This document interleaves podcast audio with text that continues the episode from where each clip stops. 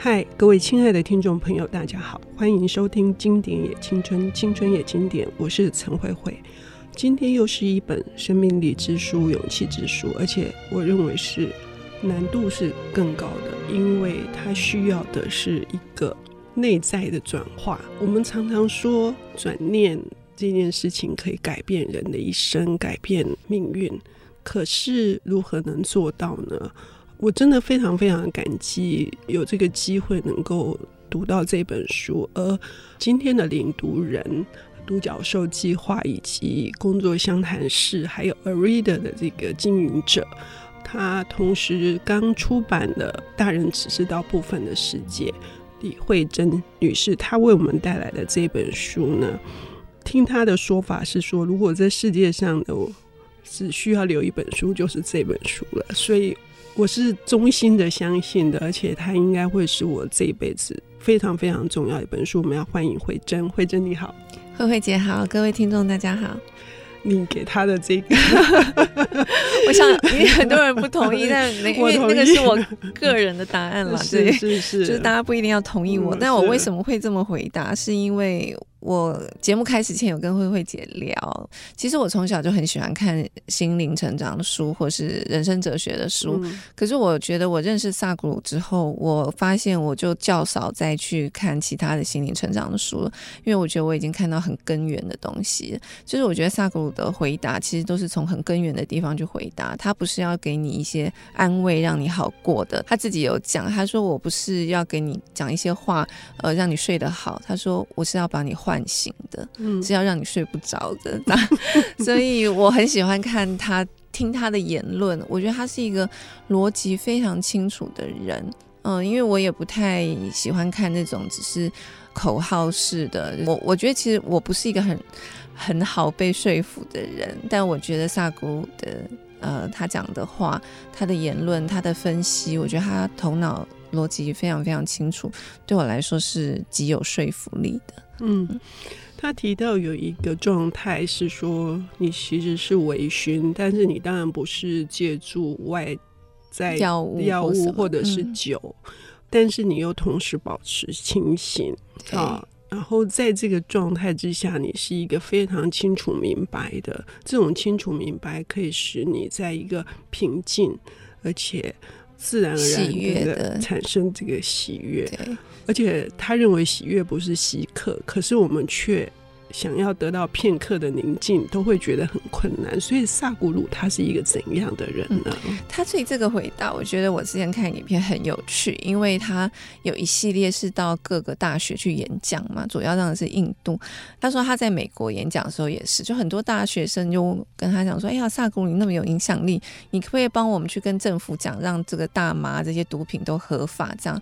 萨古鲁说：“我没问题啊，你要什么东西合法都可以啊。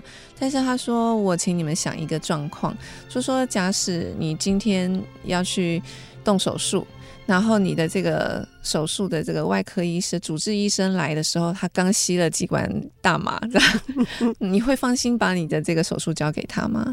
然后他说：“好，你们可能有点不确定。那我再举一个例子，譬如说你今天要去搭飞机，结果你的这个驾驶员。”刚刚就是喝了几瓶酒，然后也也抽了这个几管这个毒品，或是你们所谓你们想要让它合法化的任何的东西，歪歪扭扭的走过来要帮你开飞机，你愿意把这个驾驶的位置让给他吗？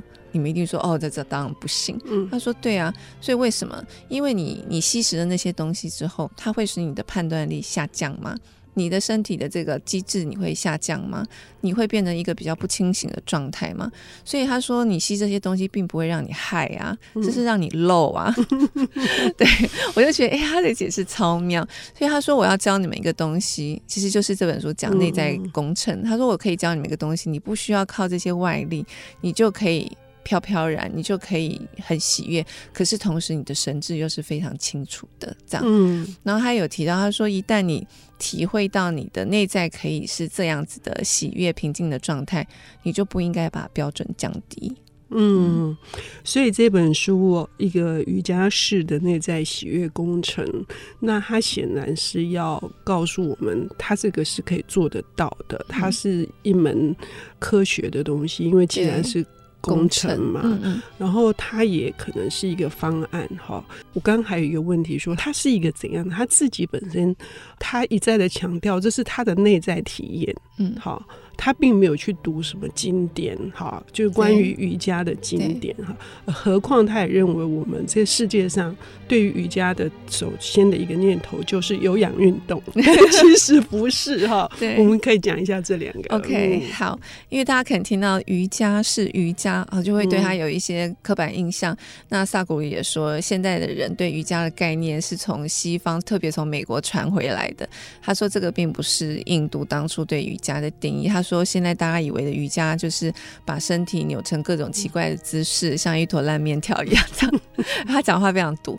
他说不是啊，他说瑜伽的这个真正的意思就是 union，就是合一啊，就是把外在的这个界限消融这样。其实瑜伽讲的是一个这样子的状态，并不是你身体可以凹成什么样的姿势。所以我觉得并不是说哦，我们都要懂瑜伽，或者我们都要做瑜伽才能够去。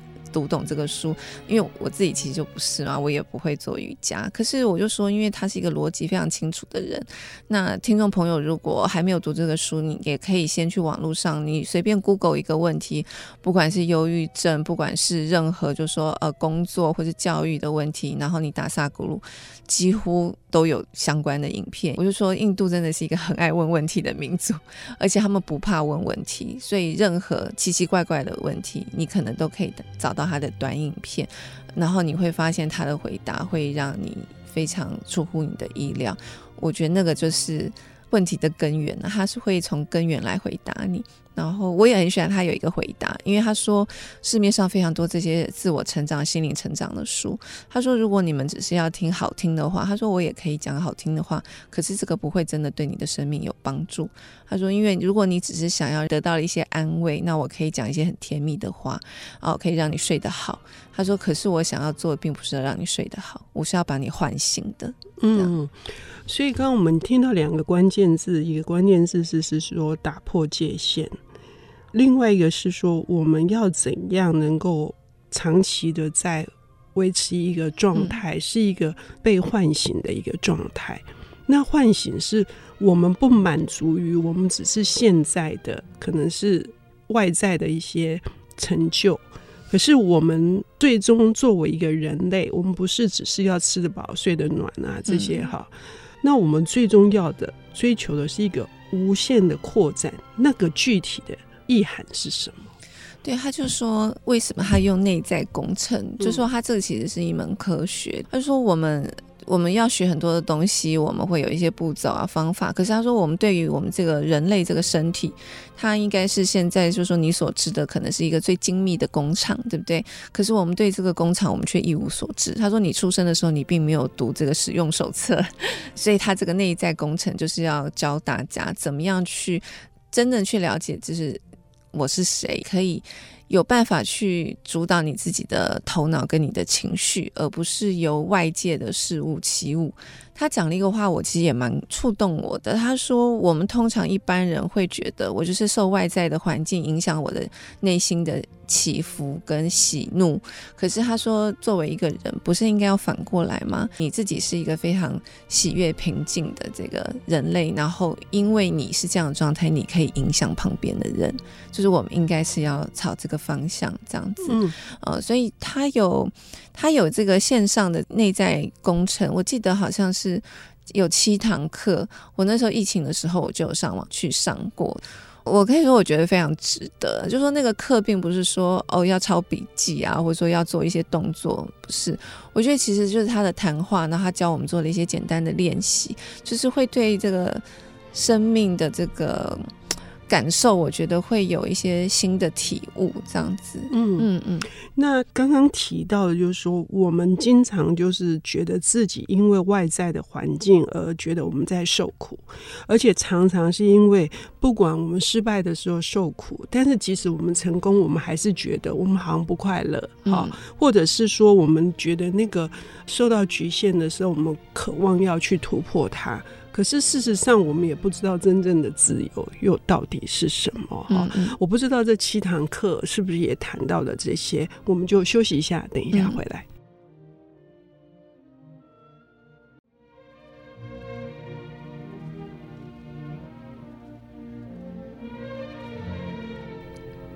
欢迎回到《经典也青春，青春也经典》，我是陈慧慧。我们邀请到的领读人是独角兽计划及工作相谈室的经营者李慧珍。呃，慧珍，今天我们带来这本书是萨古鲁的一个瑜伽式的内在喜悦工程。上半段节目我们已经提到了，他经由他自己的内在体验而给我们是这是一门科学，最重要的是为了要和谐，然后要是一个合一的一个状态，因为我们经常受外界的。这些情境的这个变化，甚至受到了奴役。可是我们其实应该是要掌管自己命运的主人。可是这要怎么做到？内在喜悦也有线上课程哈，嗯、在这里面谈的概念，对慧珍来说最重要的是什么？好，那我可以分享我觉得很受用的一个观念。嗯萨格鲁就用这个负责这件事情来说明啊，就是负责任的英文就是 responsibility 嘛，那可以拆成两个字，就是 ability to respond 这样子，就是你回应的能力啊。我觉得他把这个责任用回应的能力的解释，我觉得非常棒。嗯，他意思就是说。我们应该要有对万事万物都有回应能力。那可能一般人会讲说：“哇，那我不是超级累，我什么东西都要回应。嗯”嗯、可是回应的意思并不是说你要去做所有的事，而是你跟这些所有的万事万物都有关系，你都有能力回应。他说：“举一个小例子，譬如说你桌上的笔掉到地上，好了。”那你现在你有几个选择？一个是你立刻把它捡起来，一个是你觉得你等一下再捡，那另外一个是你可能你现在不方便捡，你可以请别人帮你捡。那你有各种选择。可是如果你不回应的话，你能做什么？你什么也不能做。所以呢，你觉得哪一种比较自由？当然是有选择的能力比较自由嘛。嗯。所以其实回应的能力，你可以有各种选择。那譬如说。我们看到路边有人受伤了，那如果你觉得说哦，这跟我无关，所以你就只有一种，就是你什么也不做，它跟你无关。可是如果你有回应的能力，如果你不是医护人员，你没有办法呃亲自帮他急救，可是至少你也许可以帮忙打电话，或者是你可以帮忙照管他，让别人去找可以帮忙的人来，就是你有各式各样的选择，你就会是一个扩大的。生命，你不会是一个越活越狭窄的生命。如果你是一个觉得这跟我无关，那个也跟我无关，我们的世界就会越切割越狭小，最后就会变成在一个很小的框架里头。那这个是自由吗？他说，其实这个才是负荷、呃，回应的能力反而是自由。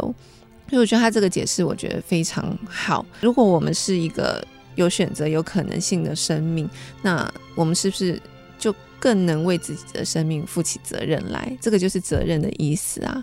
他说，一旦你可以为你的生命负责，你就是自己的主人。不然，很多人会觉得说。呃，你去问一个人说，谁要为你现在的模样负责？可能很多人会开始讲说，哎呀，因为我从小我家就是怎样，或者是说，哎，我这个老板怎么样怎么样？你你不知道我的另外一半是什么样的人，就你开始会有很多的抱怨。所以这个意思是什么？意思是你是一个对你自己的生命无能为力的人。你是一个没有选择权的人，你是没有办法回应的人。你觉得这样子是一个比较自由的生命吗？外界会发生什么事情，我没有办法控制。可是我内心的世界，我一定要百分之百是我自己可以掌控的，否则我不就是变成外界事物的奴隶了吗？这样子。除了这一点，萨古鲁还提到说，怪罪外界或者是埋怨外界之外。同时，有时候还会有一种借口，是说啊，我就是这样啊，我的个性就是这样，那我一向都是如此。那其实一般人也会误以为说，呃，那这就是我啊。可是这不是我，嗯、他告诉你，这是你的习气，这是你的习性。嗯、对，所以这个习性跟习气，它是会一再的循环，而我们不自知。所以他另外还有一个很重要的这一点，他、嗯、的这个回应是有觉知的回应，对，有意识的，有意识的回应，嗯、而不是只是反射动作。对对对对，我也觉得这很重要，因为我觉得我们很容易就是。一不小心就把生命跟生活活着，就是好像呃一成不变，就是照这个反射动作，就变得麻木了。所以我觉得萨古鲁的很多提醒，它其实都是回到生命，到底生命是什么？什么是活着的感觉？什么才是活？我觉得很多东西，它一直反复的提醒我们，生命到底是什么？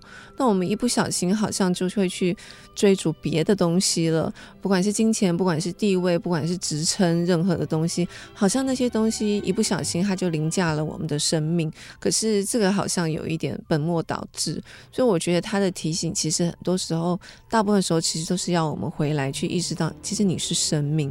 那对生命来讲，重要的东西到底是什么？嗯，所以这个生命如果是扩大的，像刚刚说的，你碰到这个受伤的人，你其实是在跟外界做一个更加友善的连接。好，那这是一种你体认到世界万事万物都跟你有关。他甚至希望在这里面，他希望你做一个练习，是你能不能在呃刚开始的每一分钟，向每一件事情顶礼。